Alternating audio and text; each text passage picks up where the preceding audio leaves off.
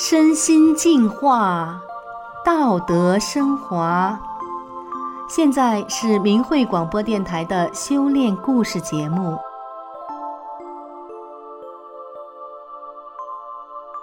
听众朋友，您好，我是宋阳。今天要和您分享的故事是：是什么点燃了盲人奶奶心里的那盏明灯？故事的主人公是一位盲人老奶奶，一生坎坷，重病缠身。在她六十四岁那年，幸运地走入了修炼，如今已经年近九旬了，老奶奶身心健康。下面我们就来听听这个真实的故事。就叫我张玉珍吧，我今年八十九岁了，现在住在黑龙江的哈尔滨。我出生在山东的农村。从小就没进过学校的门儿，是一个双目失明、大字儿不识一个的女人。今天我之所以还能活着，全是法轮大法的师父给了我第二次生命。在我七岁那年，我就不幸失去了母亲，父亲后来又娶了第二任妻子。年龄还小的我，没想到继母对我很不好。继母进门不久，就生下了一个妹妹。隔年又生了一个弟弟。俗话说，有了后妈就有了后爹。在这样一个重组家庭里生活，我感到真是爹不亲娘不爱，日子真是太难熬了。那些个年月，我吃了不少苦头。记得在我十三岁的时候，继母让我带妹妹，又让我挑水、打扫院子、喂鸡、垫圈等等。都是一些大人才干的活。有一年冬天下了一场大雪，整个地面全是冰。我去挑水，差点滑到井里，当时真想跳下井里死了算了。还有一次，继母让我烧火做饭，她嫌我烧得不好，就把我一脚给踢到一边去了。就是那样，我还是爬着回灶前继续烧火。为了带弟弟和妹妹。我一天学都没上，因此目不识丁。在我十七岁那年，经人介绍，我草草地嫁给了所谓家庭成分不好的丈夫。那个时候，中共讲政治挂帅，家庭成分不好的人在外面处处受到歧视的眼光。好在丈夫一家对我还好，可是就是因为他们家成分不好，让我在村里受到很多牵连和迫害。当时中共治下的农村，村干部就像土皇帝，他们经常逼迫我一个十八岁的女人干一些男人都不愿意干的重活。一九五八年大跃进，都吃大锅饭，冬天下着大雪，他们让我给全村的人挑水做饭，然后还要我再跟其他的人一起下地里干活。转眼到了我二十三岁那年，中共政治运动大跃进。导致了六十年代初的大饥荒。那时候我已经有了两个女儿，全家经常为吃不饱饭而发愁。村里家庭成分好的，每个月能领到十斤粮食，而像我们家成分不好的，只能领人家的一半儿，有时甚至一点粮食都不给我们。记得当年加上公爹，我们一家五口人。一顿饭只能用一把玉米面放到锅里炖玉米棒子充饥。公爹吃完饭，经常用舌头把碗上的玉米面舔得干干净净的。那种生活真是一言难尽啊！在那个大饥荒的年代，我们全家好多次都到了接近饿死的地步。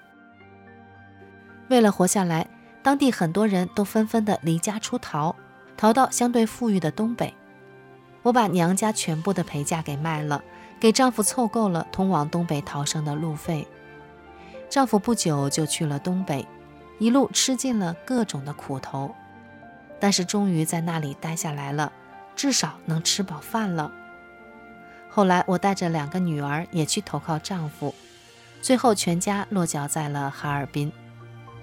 在东北生活过的人都知道，那里的冬天天气非常寒冷。我们一家住在用木板围成的板房里，里面像冰窖一样，在零下三十几度的低温中，我们一家六口度过了八个严寒的冬天。我在四十一岁那年生下了第五个女儿。多年生活的艰辛和养育孩子的重担，把我的身体彻底压垮了。我得了心脏病、神经炎、甲亢、支气管炎、胃炎、腿疼等多种严重的疾病，可以说生不如死，苦不堪言。到了五十岁那年，我的眼睛又出现了问题。在医院里做了左眼球手术，可是手术不成功，半年的时间，我的左眼完全失明了。在失去左眼的日子里，我又把右眼给哭瞎了。这时我感到生命落入了无边的黑夜中，经常是唤天天不应，叫地地不灵。无奈我只能待在炕上，靠人家伺候，就这样等死。没想到的是。我在炕上浑浑噩噩地躺了十几年，到了一九九六年四月的一天，也就是我六十四岁那年，一个朋友来我家，跟我聊起了法轮功，并让我也好好学学。他说，法轮功祛病健身有奇效，哈尔滨有很多人在练，而且不少重病人练功之后都奇迹地康复了。朋友的话让我心动了，就答应跟着他一起学练试试。第二天，朋友扶着我到练功场地，让我先感受感受。朋友开始练功，因为我不会练也看不见，我就坐在地上听练功音乐。说心里话，这音乐太好听了，真像是来自天外的音乐。我心里想，我一定要学法轮功，这个功的音乐太美妙了。回来之后，朋友就教我练功动作。因为我眼睛看不见，又是六十多岁的人，一共用了两天的时间才把五套功法的动作全部学会。第三天，朋友领着我到练功场一起练功。当练到第二套功法法轮桩法的时候，我就觉着心脏部位被一只大手抓了一把，我的身体不由自主地弯了一下，好像有什么东西从心脏部位给拿掉了，身体一下子就变得轻松了。从那以后，我的心脏病症状就再也没出现过。真没想到，我第一天参加练功点儿，李洪志师傅就帮我清理身体了。大法真是太神奇了。再后来，我天天坚持练功，听师傅的讲法。